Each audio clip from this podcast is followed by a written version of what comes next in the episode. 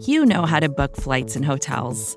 All you're missing is a tool to help you plan that unbelievable travel experience. That's why you need Viator. Book guided tours, excursions, and more in one place. There are over 300,000 travel experiences to choose from, so you can find something for everyone. And Viator offers free cancellation and 24 7 customer support for worry free travel. Download the Viator app now and use code Viator10 for 10% off your first booking in the app. Find travel experiences for you. Do more with Viator.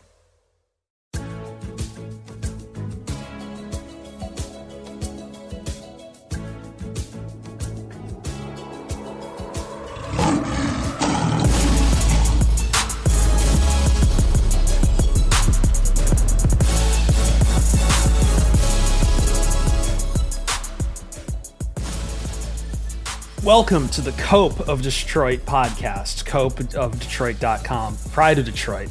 Pride of Detroit. Pride of Cope. Detroit? Cope of Detroit? Cope of Detroit, Pride of Cope, whichever one we want to do. This is uh coping hours here for us on the Pride of Detroit PODcast. Prideofdetroit.com. Pride of Detroit on Twitter. Pride of Detroit on face uh, Facebook. Face Cope. You know where to cope with us. Uh, I am Cope Perfett at Chris Perfett on Twitter. Um, the adequate cope of the Pride of Detroit PODcast. Um, this one's this one wasn't fun. This one was fun, but it also wasn't fun, which I think sums up this entire year so far. As we are five games into a Lions season that is still winless, thanks to uh, some histrionics. But let me introduce my partner, the uh, the copeless I- leader, the copeless I- leader, I can I be the great white cope? the gr- uh, racist. Uh, well, speaking of white and colors, to that we should probably talk about that. That's Jeremy Reisman, by the way, the, at Detroit Online, at Detroit on Cope. Um, real quick, real quick note: uh, if you're not watching on Twitch, uh, this is a, not a visual medium, obviously, for the podcast, but uh, we have these wonderful hoodies that were provided to us by Questionable Teez. Jeremy is getting up right now. Yeah, model the back. Show show them why that? there's like Japanese characters all over this. Jamal Williams. It's a Jamal Williams cotton candy hoodie. And uh, they are fantastic. Questionable Teez sent these to myself, to Jeremy, and to Ryan. Ryan, congratulations to him. He is getting married this weekend, which leaves me and Jeremy to model these wonderful, wonderful hoodies, which you wish could present to you on a much better day. But they're they're awesome. They're very comfy. They're very light, and uh, for me, they're very weeb. They're very weeaboo. This is as as as far into the weeb deep end that I will get. Yeah, Nani. But I do. Look, they're also really nice and warm. They're they're, they're very Anyways. comfy right now. Anyway, um, yeah, so you can check those out on Questionable Teez. They are fantastic. They're not a sponsor yet, but they uh they have been They're friends. very they're, they're, and they're, they're, friends. They're friends of the show, and yes, they are local to Detroit, and they make some other Detroit swag. So you should check them out. Uh, and to be to, to be clear, it's tease is spelled like Tees Tabor. ooh, okay, So yes, so don't look up T E E S. It's T E E Z. Z T Z E questionable T E E Z. All right, Anyways, back to the back to uh, sadness. back to cope. Back to cope. Um the lions are the first team to lose two end of regulation over 50 yard field goals in a single season. And it comes in two of three weeks. And i hate when we get into this jeremy because you know me. I hate curse talk. I hate self-flagellation on the lions i think this team is no better than anything else it's just the dice just keep rolling against you in this case. And uh, yeah, it's it's phenomenal like in in a really sad way and yeah i'm with you i don't i don't really like throwing around curse talk and, and supernatural things but man well, I love I Lions love fan- Supernatural. Lions fans I just go- hate it here. fi- lions fans are are just they go through it man i know Well, there are a lot of clear. teams I I enjoy the- curses, but Yeah. like the flagellation is what I don't like. The woe is me is what I don't like. But sorry, continue. but it's hard not to be like what else do we have other than woe is me because the lions are pretty unique in in the way that they it, it's not just the way that they lose games it's how often they lose games in ridiculous fashion and to be clear like I think through three and a half quarters, we all would have agreed that the Lions deserve to lose this game. And so, you know, there there isn't there is it's not just like there's a supernatural force that is that is blocking the Lions from winning these games. Like, no, they shot themselves in the foot a bunch of times. Dan Campbell was it was one of the first things he said today as well. But it just it just sucks as a fan where you're just like you're like, okay, this game is over, whatever, we lost, and then like they pull you back in as they always seem to do, whether it's at the beginning of the season, at the end of the season, or just in individual games, they pull you back in only to punch her right into the nuts again. I feel like, in particular, this year, Dan Campbell is getting a concentrated dose. Yes. Yeah. He's getting, he's getting like, this is like, it was slowly drip fed through those, those Jim Caldwell years. And on Patricia, it was just a crash course to misery. Dan Campbell is just getting the nut punch over and over. And thankfully, I think he's built to take it. But he was emotional in the press conference after this game, which is awful. But he knows how hard these guys are fighting out there. So I'm going to give him that. I just, I, I don't have a problem with him at all. I know we're going to talk. It, it, feels bad to say that that he was crying at a press conference when I know we're about to start breaking down some of these late game decisions where he he did flip the script, Jeremy. He he was aggressive in the past games, and he told us straight up that if it wasn't if it clear it wasn't working, he would go away from that.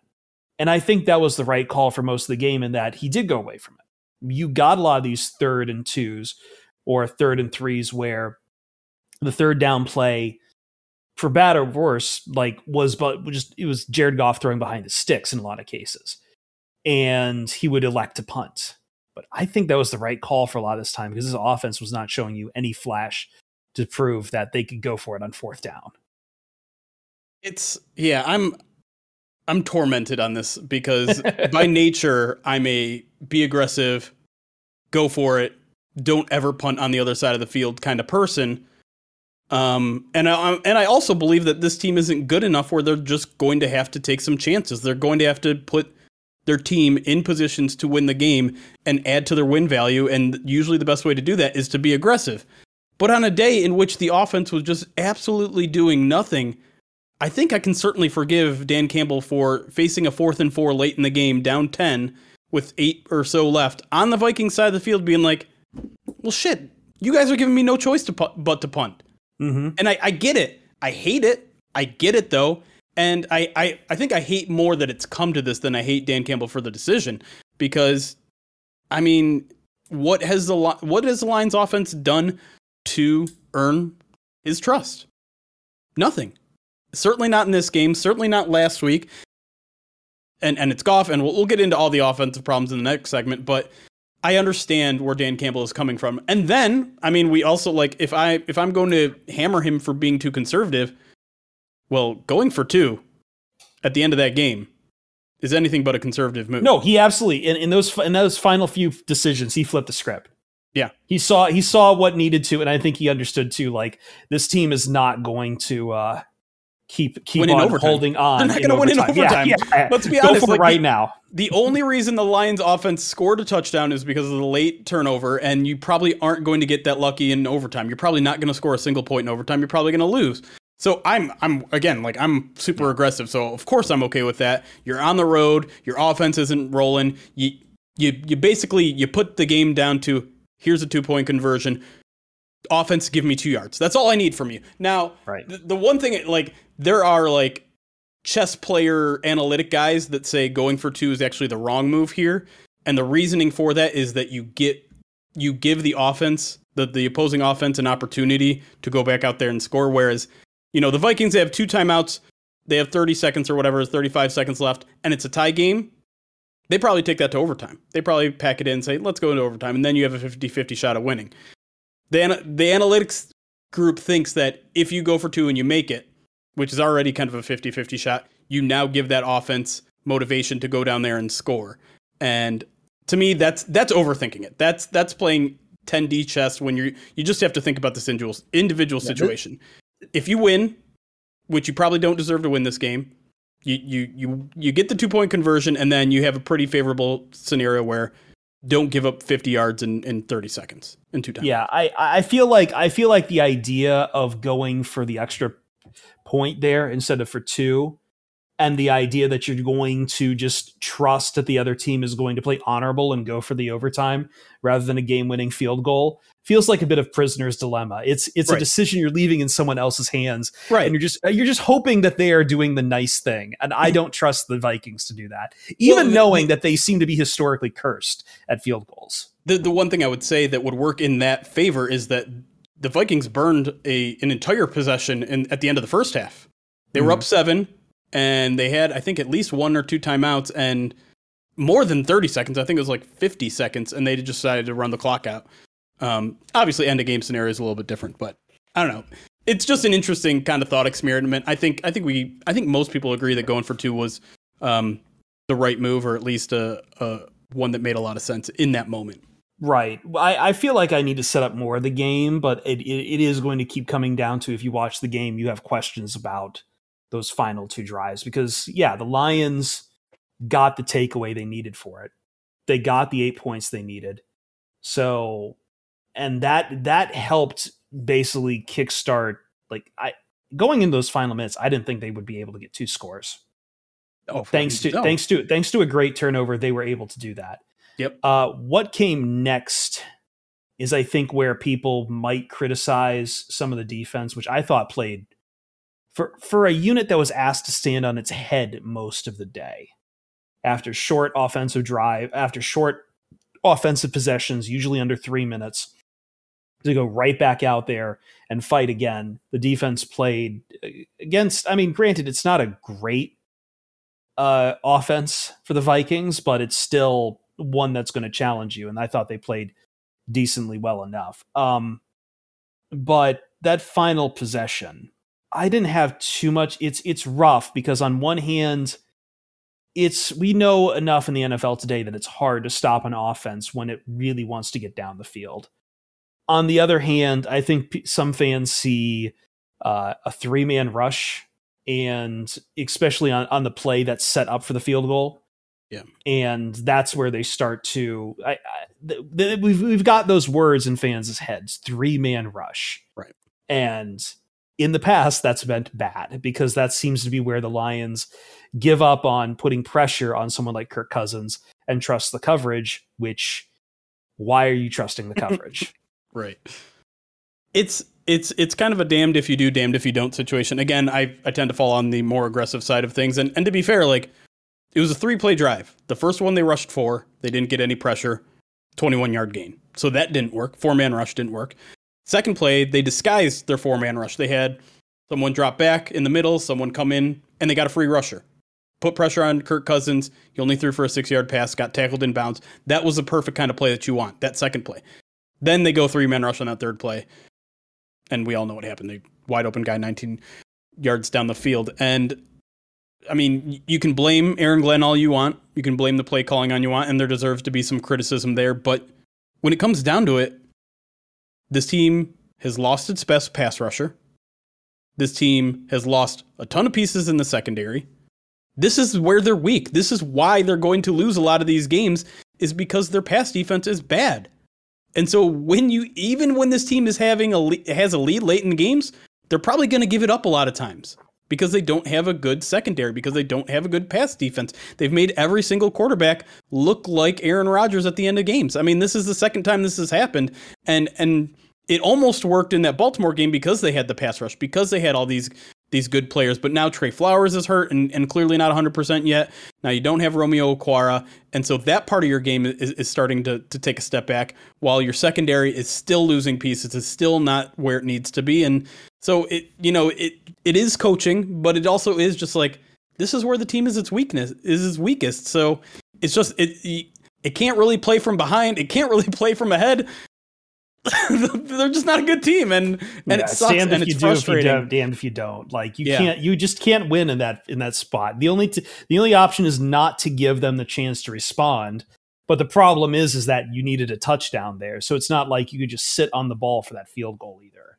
Yeah. like you couldn't burn out the clock. You needed Goff to, you needed that play to Swift at that moment to work in, in both cases. And I thought Swift was phenomenal there. It's just yeah, that's Yeah. what's going to happen. And unfortunately, we were talking about curses, and unfortunately, the Vikings curse of of game winning field goals uh, going wide, choose your direction, didn't come through. The Lions curse uh, over overrided that. And that, We have a curse hierarchy here. Yeah, and that's that's what's crazy about the whole thing too. Like, not only has this team lost on 50 plus yard field goals twice in three weeks, but both in both of those games, the kicker set career records. Obviously, Justin Tucker's 66 yarder was a career record, but the the Vikings kicker in this game, Greg Joseph, before this game, his longest was a 53 yarder. And in both those games, Jeremy, there was a missed field goal. You know, Tucker yes, earlier missed, in the game to yeah, yeah. you Tucker, Tucker missed Tucker That's right. missed one in that game, and then Yep. in this one, it was short and was like short.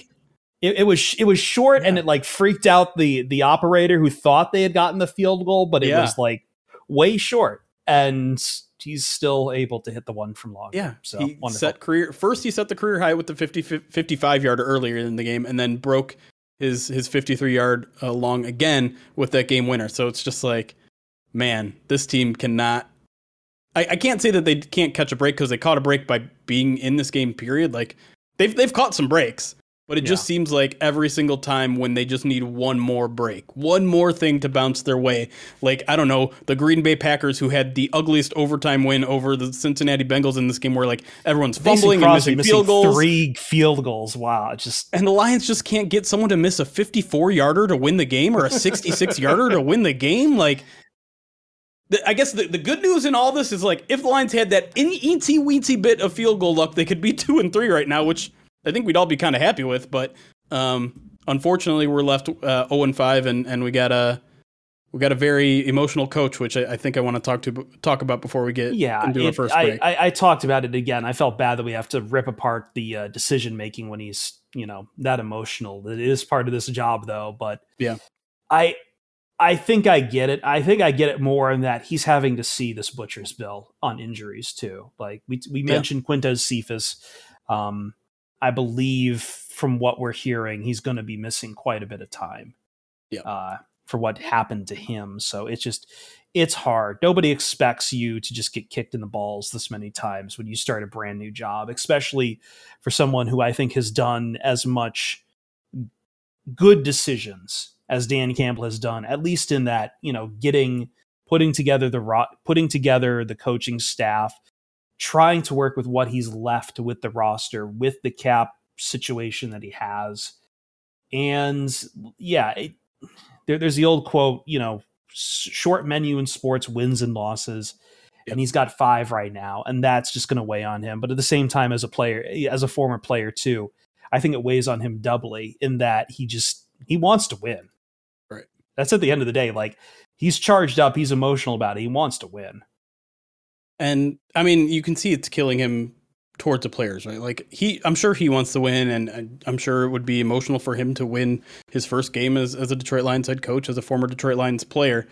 Um, but his quotes are, are, are fascinating to me. Um, you know, he says you want it for yourself as an organization and for all of us, but you want it for the players. They're they're out there busting their ass. It's tough when you see your players give all that they have and you lose that way. It's tough. You don't want it for them. And and listen, the the, the tears, the fighting back. st- I like. I I love it all. I I, I love a, a coach that shows emotion. I love a coach that you know clearly cares about all this stuff. And I know a lot of people say, you know, this, this is going to draw a lot of you know talk, right? Like there's going to be tough football guys that say, I don't want my coach crying. He's weak. Blah blah blah blah. Or there's going to be like, shut the hell up. You know, just wins and losses. I don't care how you feel. Yeah, I, I think it's the short menu thing. It's like you Yeah. know the emotions It's a little bit of fine, but just if if you if you want Right. the emotions to stop, go win a football game. As if Right. that's that easy.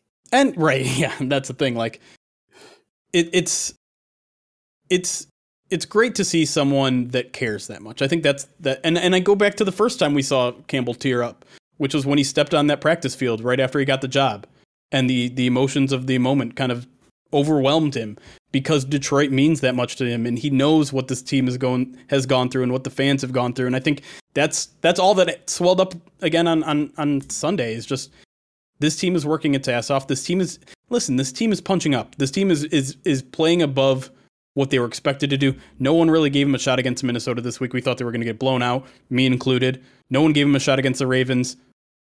Thought they were going to get blown out by Lamar Jackson, and they're punching up. And and sure, it doesn't matter. They're losing. Who cares? Blah blah. Uh, you know, moral victories, whatever, whatever, whatever. But listen, this team sucks. This team sucks all over the place. The roster sucks, but the players are getting better, and the players are hanging in there. And did they deserve to win this game? No. Were they better than the Vikings? No. Did they get a little bit lucky with a late fumble? Yes. But it all still happened. His players are still fighting.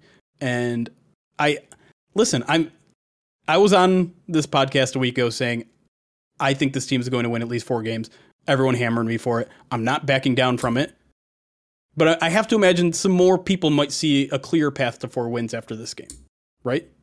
Well, I think I think the big thing for me is, and you mention it, and I know it's going to be a question about losing the locker room. Um, how much, um, how how how many more losses can you take before yeah. guys kind of check out? But I feel like the more games where it's like this back-breakingly close, and this kind of fight just keeps going in there.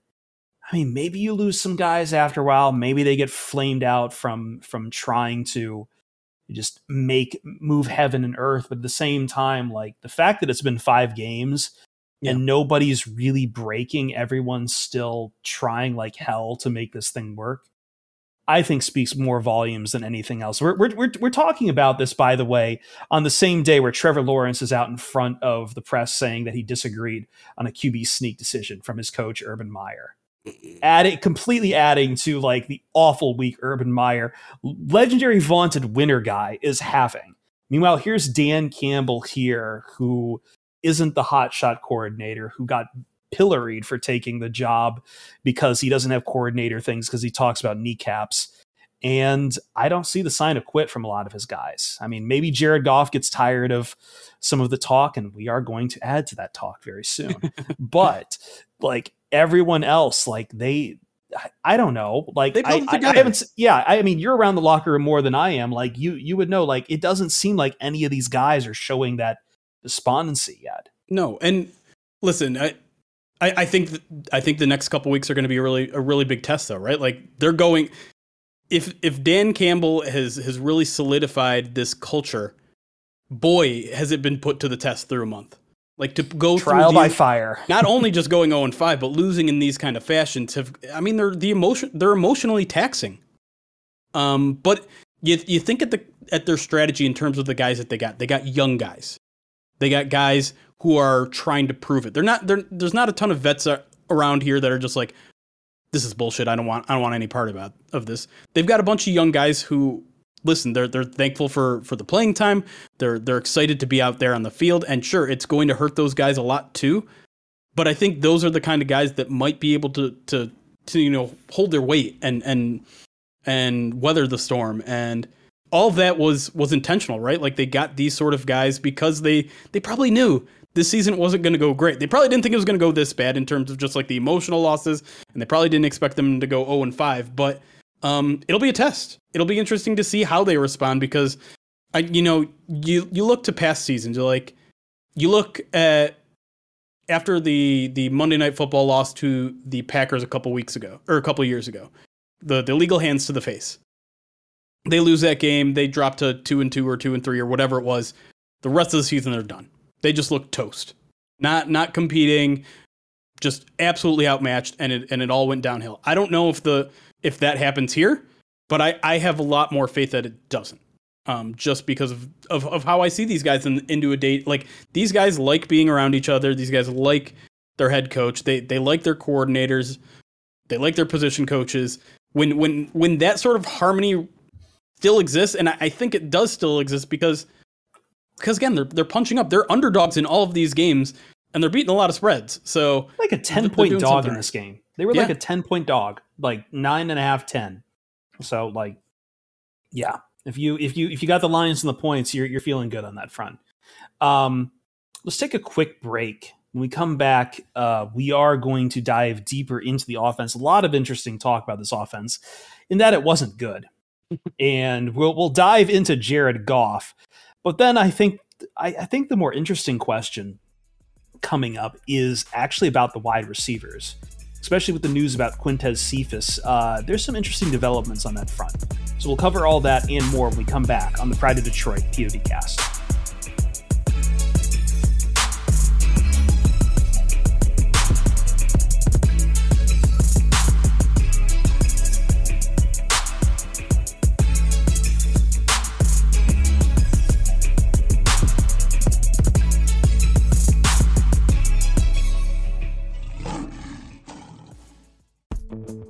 Vacations can be tricky. You already know how to book flights and hotels, but now the only thing you're missing is, you know, the actual travel experience. Because is it really a vacation if you're just sitting around like you would at home? You need a tool to get the most out of your time away. That's where Viator steps in. You can book guided tours, activities, excursions, and more in one place to make your trip truly unforgettable. Viator has over 300,000 travel experiences to choose from. Everything from simple tours to extreme adventures and all the niche, interesting stuff in between. So you can plan something that everyone you're traveling with will enjoy. Real traveler reviews give the inside scoop from people who already been on the experiences you're considering, so you can plan with confidence. Free cancellation helps you plan for the unexpected and 24 7 customer support means you can travel worry free. Download the Viator app now and use code Viator10 for 10% off your first booking in the app. Find travel experiences for you. Do more with Viator. Mother's Day is around the corner. Find the perfect gift for the mom in your life with a stunning piece of jewelry from Blue Nile. From timeless pearls to dazzling gemstones, Blue Nile has something she'll adore. Need it fast? Most items can ship overnight. Plus, enjoy guaranteed free shipping and returns. Don't miss our special Mother's Day deals. Save big on the season's most beautiful trends. For a limited time, get up to 50% off by going to Bluenile.com. That's Bluenile.com.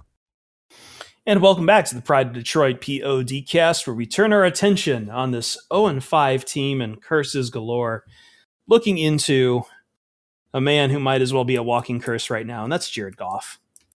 Um, we keep going back and forth on Jared Goff. I think I am of the opinion, I am of the hot take that everything that certain media people were telling you about Matthew Stafford, that he likes to pad his stats and garbage time and everything else, that was bogus about about Matt, but feels very true of Jared Goff. And in this particular game, it was, but in this particular game, it wasn't even that that really hurt me. It was just some of the decision making, especially and and the protection of the football, Jeremy. Yeah. And I think that's where we start is like when he sees the pass rush coming, he doesn't really know what to do with it. And I mean, this is who Jared Goff is at this point, but that doesn't mean that I can't still be incredibly frustrated. And I don't know if I can promise you that I'm going to last till November at this point before judging him. It's it's tough because the offense is just it's really bad right now.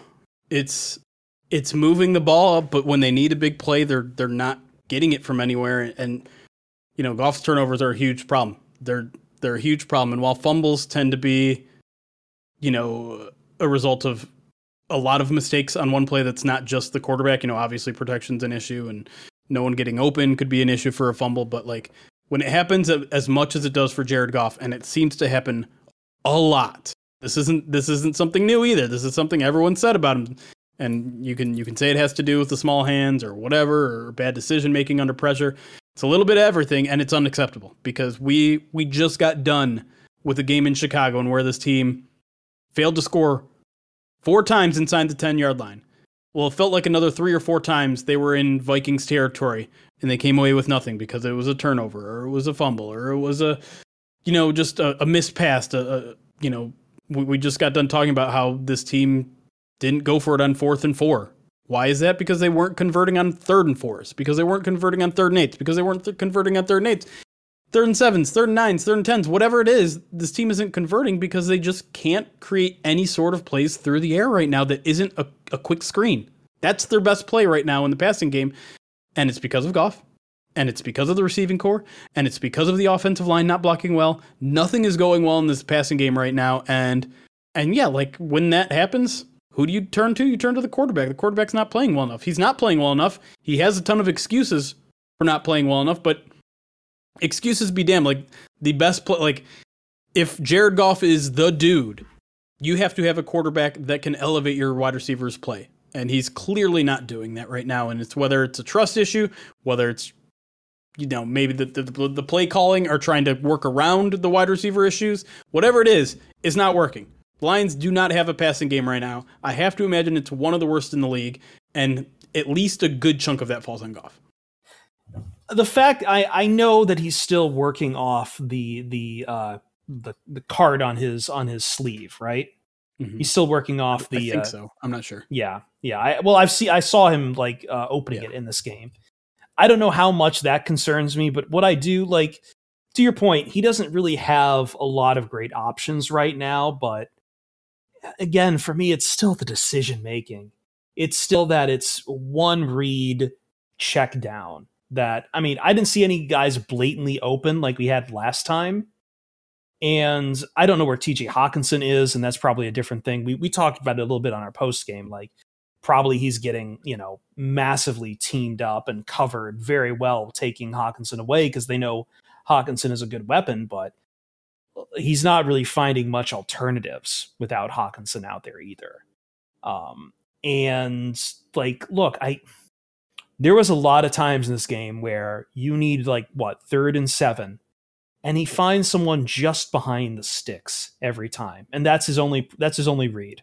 That's where he puts that ball right away. That might as well like I don't know if it's better to throw into coverage to try to get to try to get to TJ Hockenson, but man, like something's got to change right now. And I don't know. I, I feel like I, I just I hear all the words from my friends in LA who are Rams guys who just tell me over and over like this is who Goff is now for better or worse. And look, there's been some times in these games where he's looked on usually later on the game when defenses are easing up on him. But in this case, there really wasn't much of anything. Like, yeah, he had the great throw to Swift at the end of the game, but not much else. There, there's not much else, and it really hampers you when you're just going to be behind the sticks all the time with this kind of this kind of passing game. And I mean, it, it, again, it, it's nothing particularly new. The fumbles aren't new.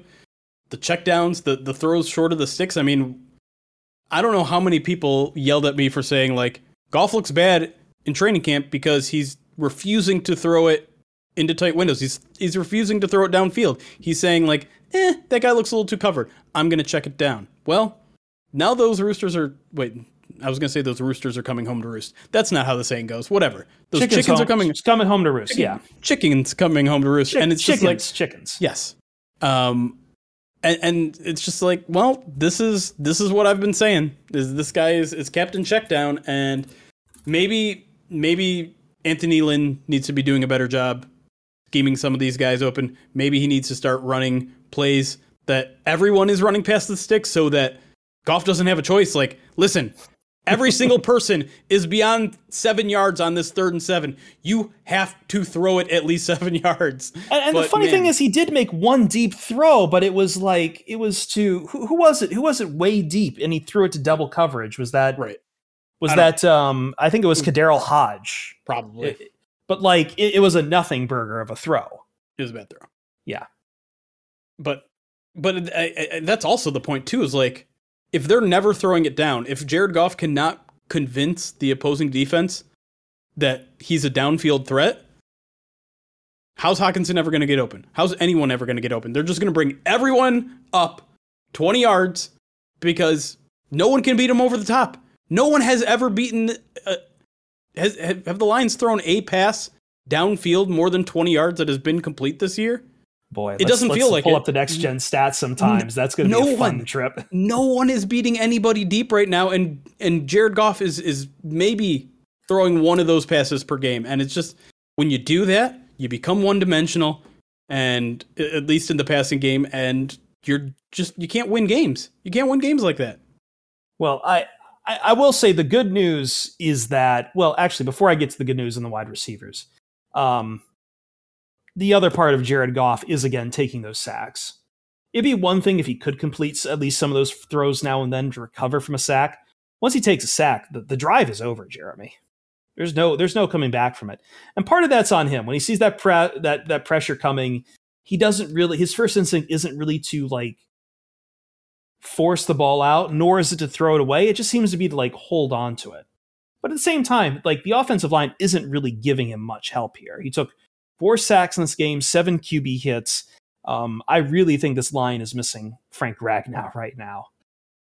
It's it like the injuries are starting to pile up for it, but at the same time, Penei Sewell did not have a good game either. And he No, got I think- beat a couple times by every back to back plays beat by Everson Griffen.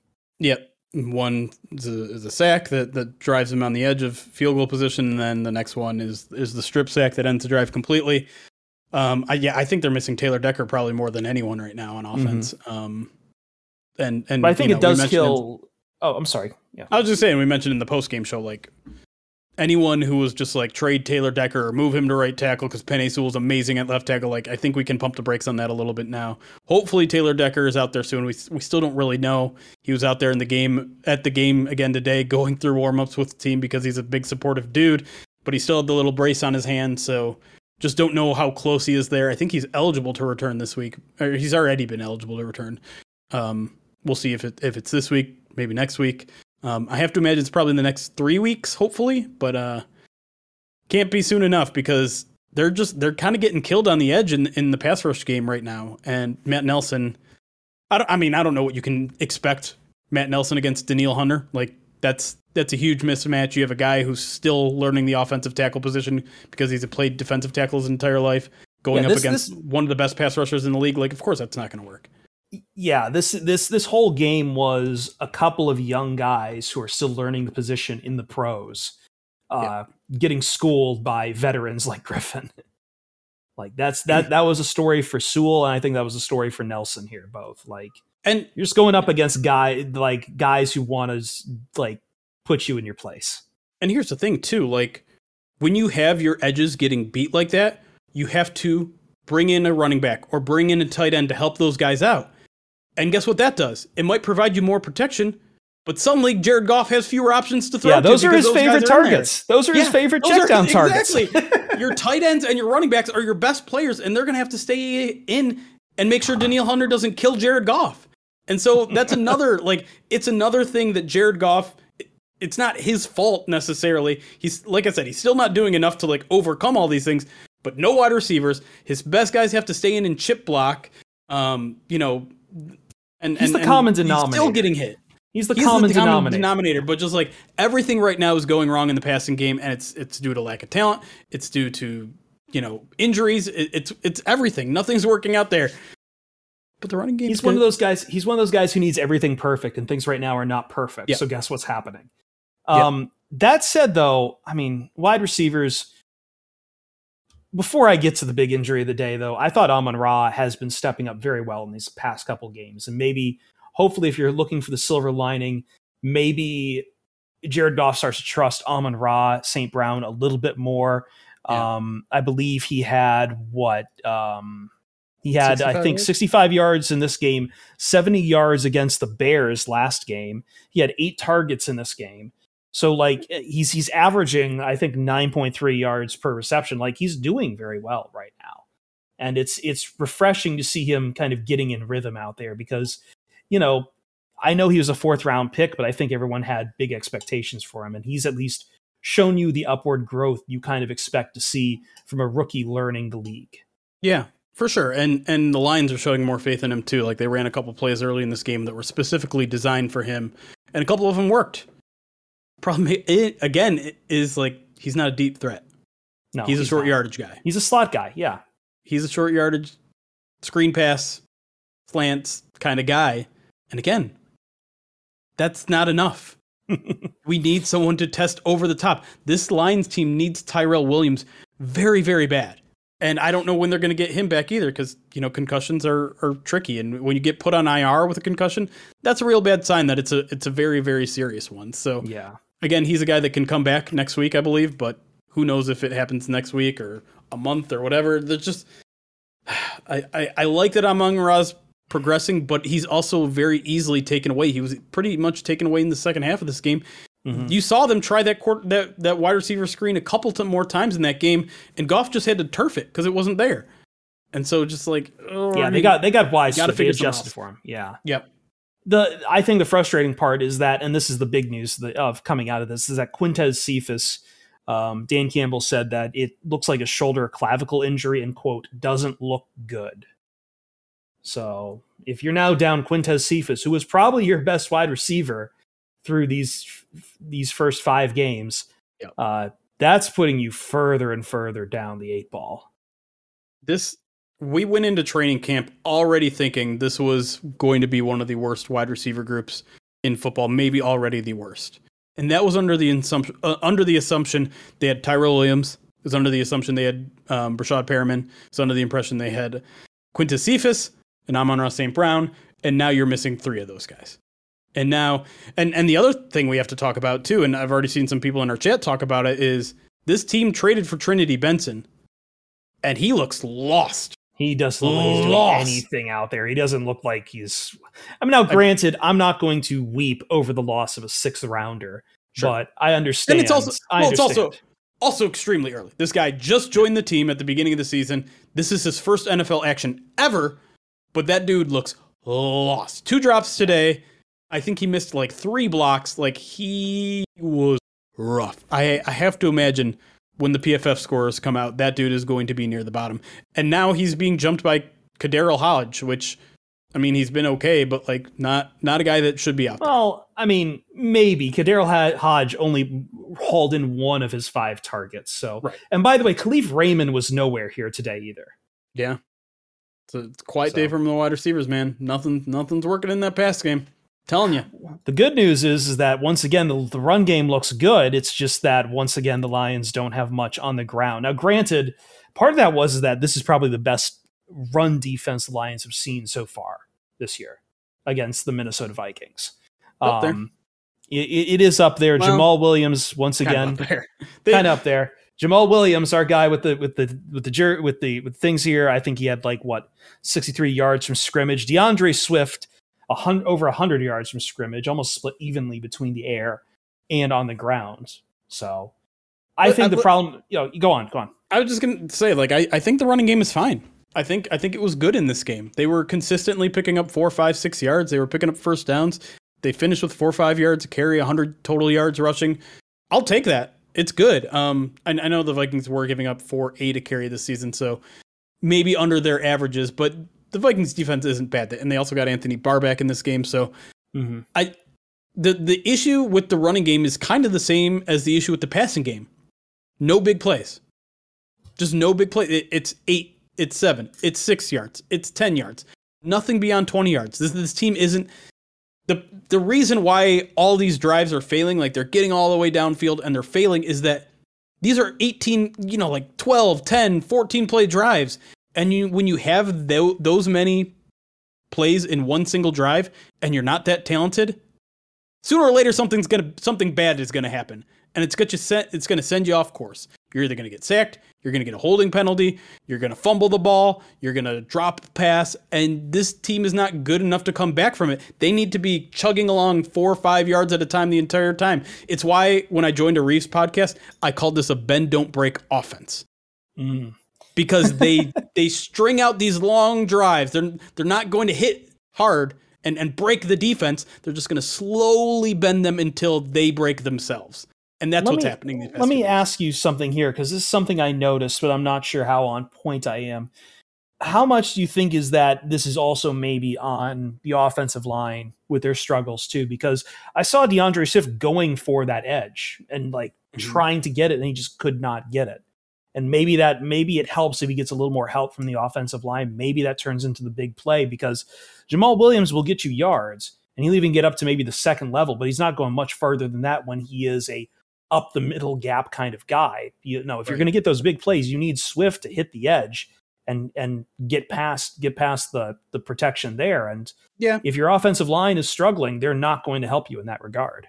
Well, yeah, I, I think there is some issues on the edge when it comes to run defense as well. And and yeah, you're right. Like that's where where Swift is going to get his damage done. But I think I think both backs need to do at least a little bit better of a job breaking tackles, making someone miss. Like I know going into this game, this team was top five in yards before contact, which usually means your offensive line is doing a hell of a job. These running backs aren't getting hit until they're four yards downfield, but they were also, I think, dead last in yards after contact, which tells me who's that on? That's on the running backs. Like these yeah. guys are making big holes from you. It's it's on you to make play, players miss at the second level, and so Jamaal Williams, he he was so damn close to breaking one free in this game, but but when he didn't, I just realized like, yeah, that's what's missing from this running.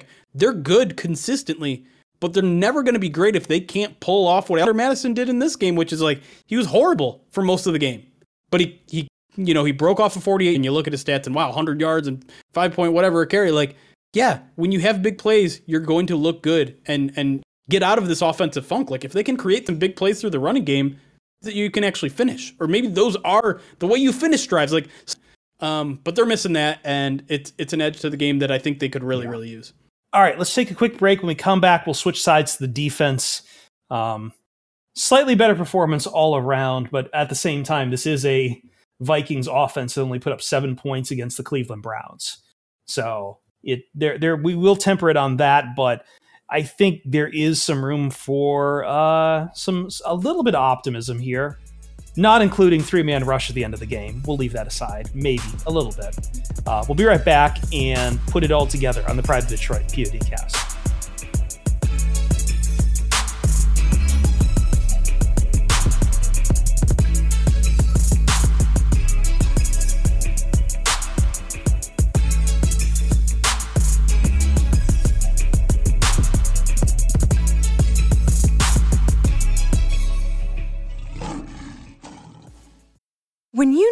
Mealtime inspiration, it's worth shopping Kroger, where you'll find over 30,000 mouth-watering choices that excite your inner foodie. And no matter what tasty choice you make, you'll enjoy our everyday low prices, plus extra ways to save, like digital coupons worth over $600 each week. You can also save up to $1 off per gallon at the pump with fuel points. More savings and more inspiring flavors make shopping Kroger worth it every time. Kroger, fresh for everyone. Fuel restrictions apply.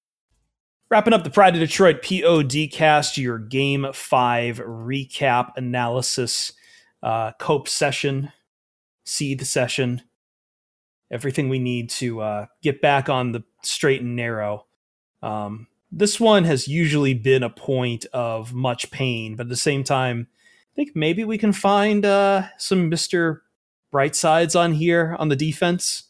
Can't believe I'm saying that here. Um, I'm going to leave for the sake of my sanity. Let's leave out the three man rush at the end of the game. Sure. I think we've talked about that enough. Sure. Um, how do you feel? Do you think this was a better performance all around? No question. I thought it was a great game from the defense. I I, I came away very very pleased. Um, you know, obviously the, the issues in the secondary remain, and and they're going to remain. Like there's there's not a lot you can do to cover up the fact that you're starting two undrafted rookies, and Jared Jacobs wasn't horrible in this game, but he wasn't great either. And then Amani Oruwariye wasn't horrible in this game, but he wasn't great either. And J- Justin Jefferson pretty much did whatever he wanted with the, the line secondary, and that was to be expected. But I think this Lions defense shut down the run. They forced a lot of punts in the second half. They didn't force one in the first half, but they forced a lot of field goals in the first half. And they got off they got off the field a lot in this game. They only gave up a single touchdown, right? Yeah. That's that's huge. And for the they second time, this, they got punts. they got punts. That. They got field goals. That's all. I mean, you hold a team to 19 points, you should win those games in the NFL. You absolutely should. And it started with first and down. We talked a lot this week about how good this team was on third down. And the problem was they were barely getting to thir- into third downs. Second best third down defense, but they faced the fewest third downs because teams were killing them on first and second down. Lions did fantastic on first and second down this game shut down the run for almost the entire game, got a couple penalties that worked in their favor, forced third and nines, third and tens, third and twelves, third and sevens all the time. Problem was, early in this game, they started converting those, but Lions kind of played catch up in, in the second half. They finally started getting off the field there, and that's when they crawled right back into the game. And so, listen, if, if the Lions can build on this performance, and to be clear, like we were saying almost all of these exact same things after the Ravens game, too, right? Like there were, there were all the strides that they made in that game, and then they took a big step back against the Bears. And then they took a big stride this week in the run game specifically. Now, how are you going to do against the Bengals next week? That's the, that's the true question. But again, even if it's if it's two steps forward and one step back, I'll take that with this team right now. And I think that's, that's still a plus. That's a still a plus average. Yeah, Right. Yeah, and you mentioned that you mentioned the front seven on the run defense. There was a 48 yarder that got belted off, but you take that away and you you're left with what 24 rushes, 72 yards. what did you just yards do, Chris? You just you just I- stole I my you took- just stole I my took move. your weapon. I, I I I borrowed it like Kirby. you know who Kirby is, right? I do. You Cotton candy Yeah. looking guy, like our like our hoodies from from Questionable Teez that we are wearing Nice. right now, the Jamal Well. Williams hoodies. you're, Um, you're going to make people think we're actually getting paid for every time we mention that, which we're not. The no, way. these are just very comfortable. We're not. We're not. We got paid. It. We got paid in hoodies.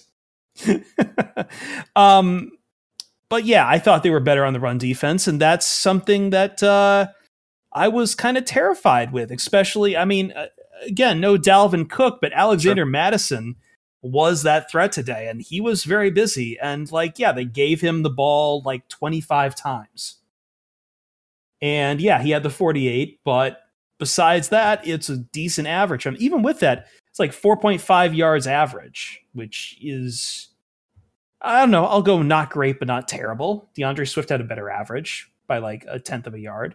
but yeah, Um, but you take you take yeah. away the big one. take away the big thing one. is Swift, Swift didn't have any of the big ones that he could boost his average with. hmm Mattison had one, and and like I said, for the most part, just nothing doing in that run game. And so the Lions got opportunities to get off the field, and they took about half of them and got off the field. And that's that's all you can ask for in a game like this. Like all you can ask for is holding a team to 19 points, and it should be good enough. I mean, you kind of wished it would have been 16 instead of 19, but I mean, it, also six of those 19 were field goals that this kicker had never made. He'd never made anything beyond 53 yards, and of course he makes a 54 and a 55 yarder. After after one goes so short that one goes short and, and fakes out fakes out the clock operator who like gives the points to to Minnesota before ra- uh, dialing them back. That was very funny. Um, anyway, but I, I on individual players, um, a lot of fans zeroing in on Charles Harris this game. Mhm. Who I mean, he had a sack this game. He looked a bit of a threat in the backfield. But what do you think about him, or was there anyone else that really like stood out to you? Well, I mean, Charles Harris has sacks, I think, now in back-to-back games, and he's he's proving to be a guy that can flash like once or twice in a game. But I thought, in general, the pass rush was pretty lacking in this game, and I thought they really missed Romeo Okwara badly um, because they weren't getting much out of their four-man rush, which kind of leads to why everything collapsed at the end of the game there. Um, but no, I thought this was Tracy Walker's breakout game. Like I, I was extremely impressed with what Tracy Walker did in this game. Um, was playing fast, was playing hard, came down and made a, a couple huge tackles, like like Quandre Diggs esque tackles. That that I'm just like I haven't seen that. I haven't seen that that out of anyone, especially Tracy Walker, maybe ever. And then he's the one that broke up the pass that turned into an interception to Alex Anzalone. Great read by him. I I came away like that that is the flash that we need out of Tracy Walker that we need to see every week because I thought, man, if if, if he can play like that every week, like re-sign that dude now because he, Yeah. he might get expensive if he keeps playing like that. And Anzalone, I think, has improved pretty well. I think linebackers in general did well on takeaways. Obviously, Anzalone credited with the interception. Uh, Jalen Reeves-Maybin recovered a fumble, I believe. So, Yeah, like, the fumble, the fumble fumble. that set up the, the game, the game winning game. Sorry, the go ahead, the go ahead, the go ahead scoring. Yeah, should yeah. have been game winning, but yeah, I mean yeah. those tho- two, those- those two, and and we we should also probably talk about Derrick Barnes. Like he, I was gonna, I was gonna say that, but yeah, finish, finish your point. Yeah. I, I think I think we're starting to see maybe why Derrick Barnes isn't out there as much as a guy like Jalen Reeves-Maybin or Alex Anzalone because those guys are all over the place in a good way. Like they're they're making tackles at the line, they're they're disrupting pass plays. Like how many times in that game did you see Alex Anzalone get up from a play and just like swinging his arms everywhere? Like I just made the play of my life. Like that dude brings energy. And and he's not he's not the cleanest player. He's not the best guy in coverage, but he was blowing up a lot of plays in this game. And, And I, I felt I felt pretty good about the linebackers outside of the one Derrick Barnes play. I'm going to give him a disparaging nickname, and I know I'm doing stereotyping, but to me, Oh, boy. Anzalone so far has looked like the Dollar King Clay Matthews. And as someone who likes going to Dollar King, I, I don't mean that as an insult. Fair. Um, you mentioned Derrick Barnes, and I had written his name down, and I know people.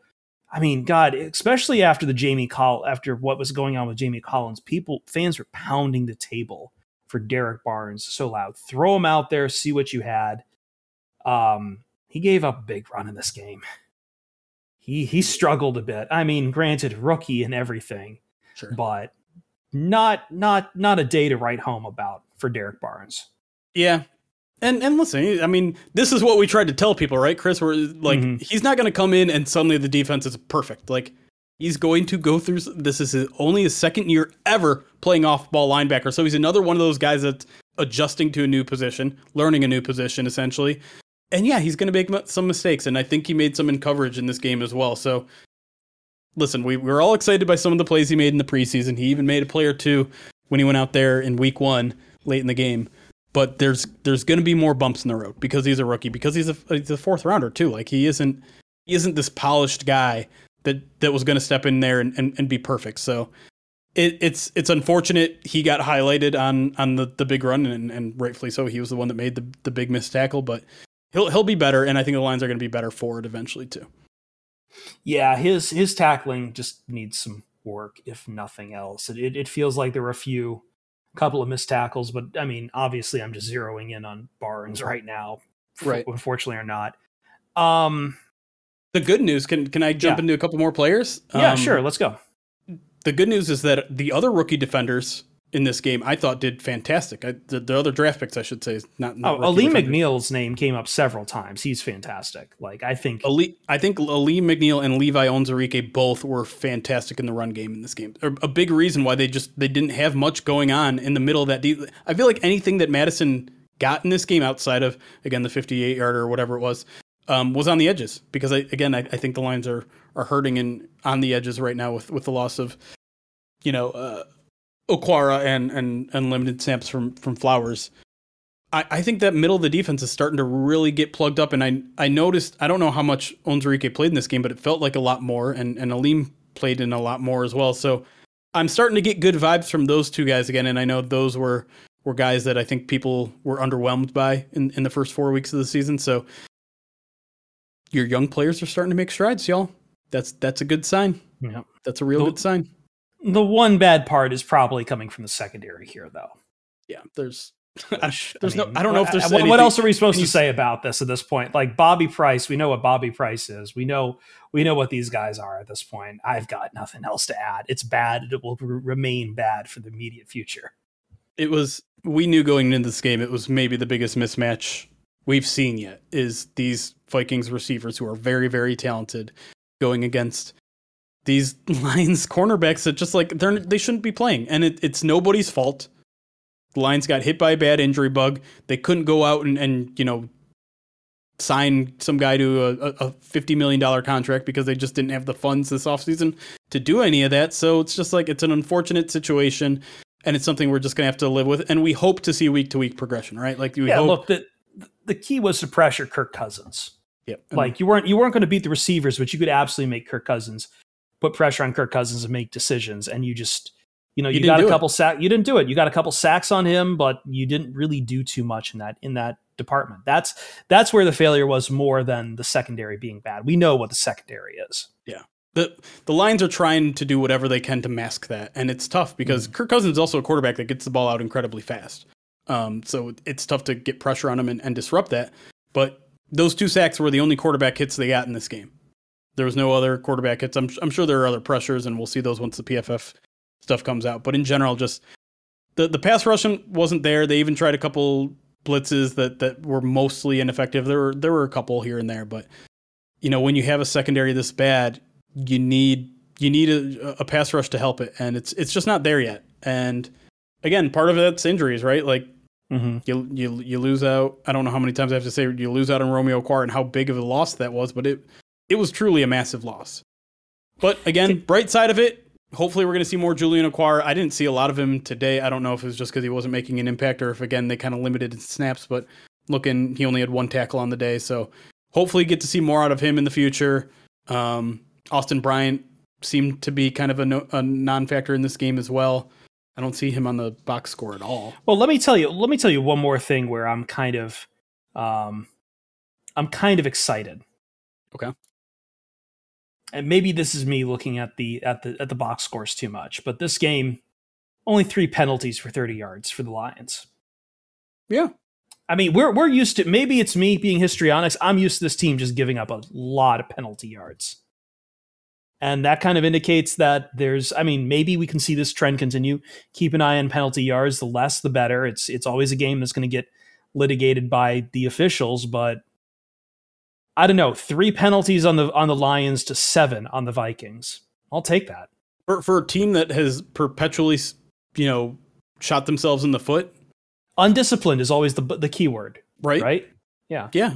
And yeah, that, I mean that's certainly a, a, step in the positive direction. I, I, feel like it's good that we're ending this podcast on, on some positive notes. because penalties. listen, like I yeah, I mean there there there seriously was a lot of positives to take this, from this game, and I know it's easy to lose sight of that when you just it's utter pain the way some of these games are ending, and all you want to do is scream at Aaron Glenn for rushing three, or you know scream at Jared Goff for two turnovers on the Viking side of the field, and you'd be right to scream at all those things, but behind like again see see the forest through the trees like there are good things happening and i know that's going to ring empty on a lot of people who just want to see this team win and i understand that. I get it i get it i get it i want to see this team win. I'm sick look of you got yeah Let, things are book let, us book it market like this. You got your heart ripped out and it, that's confused and frustrating and hurtful.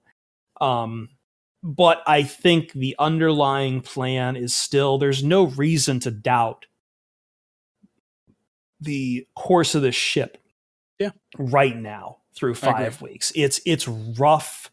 It's really rough but there's nothing that i've seen out of the coaching t- staff that says yeah this was a mistake nothing maybe i've got some quibbles with how anthony lynn has called has kind of done some of the play calling but again we've talked about how the groceries aren't great and that's not us making an excuse that's just the, the hard truth it the groceries aren't great and I think you just have to stick with what you have right now. Get out to the end of the year, find some moral victories, find some important lessons. And Dan Campbell's learning those lessons. He could have kept being aggressive in this game. He he realized Goff was not going to get him those third and shorts, and he dialed back those fourth down calls because he wanted to win. He didn't want to just keep trying the aggression. There's there's only so much you can do in season. Try out new things. He's he's learning how to adapt very well. And I would say the only thing I will advise you is don't try to keep blowing it up and keep chasing draft picks right now.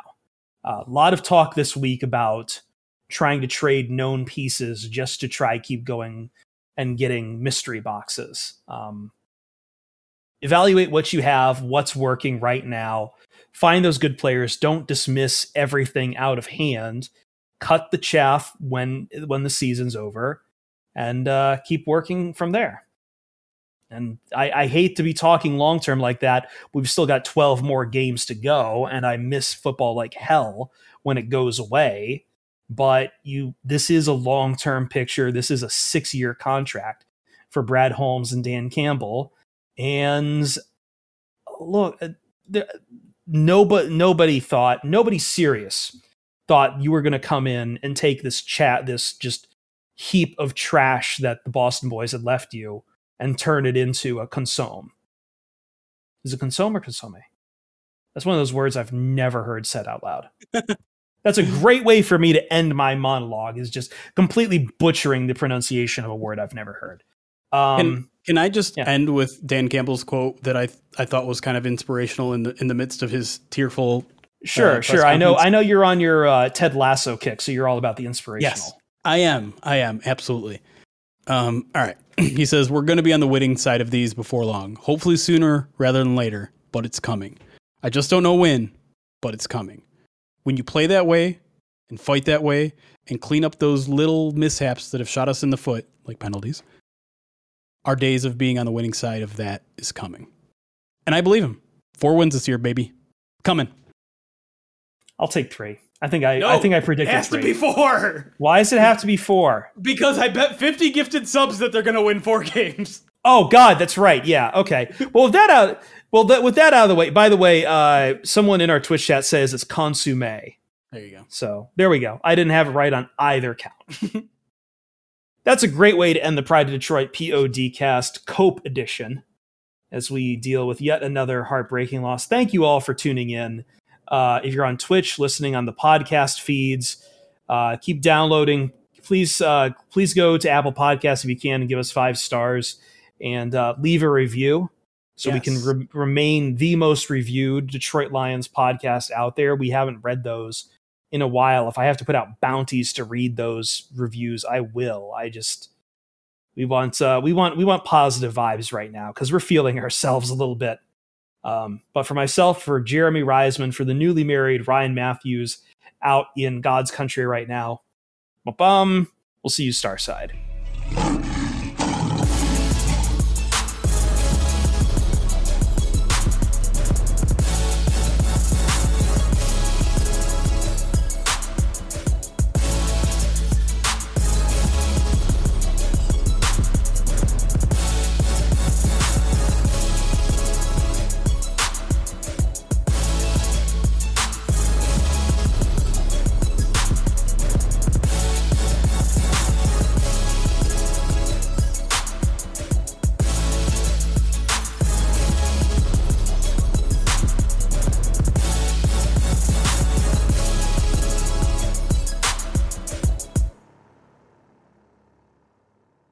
Support for this show comes from Fundrise. Buy low, sell high. It's easy to say, hard to do.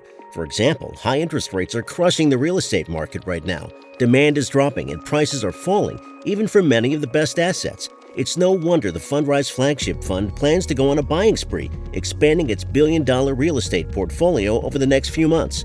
You can add the Fundrise Flagship Fund to your portfolio in just minutes and with as little as $10 by visiting fundrise.com/fox. Carefully consider the investment objectives, risks, charges and expenses of the Fundrise Flagship Fund before investing. This and other information can be found in the fund's prospectus at fundrise.com/flagship. This is a paid advertisement. More to-dos, less time, and an infinite number of tools to keep track of. Sometimes doing business has never felt harder, but you don't need a miracle to hit your goals. You can just use HubSpot because their all in one customer platform can make growing your business infinitely easier. Imagine this high quality leads, fast closing deals, wildly happy customers, and more benchmark breaking quarters. It's not a miracle, it's HubSpot. Visit HubSpot.com to get started today.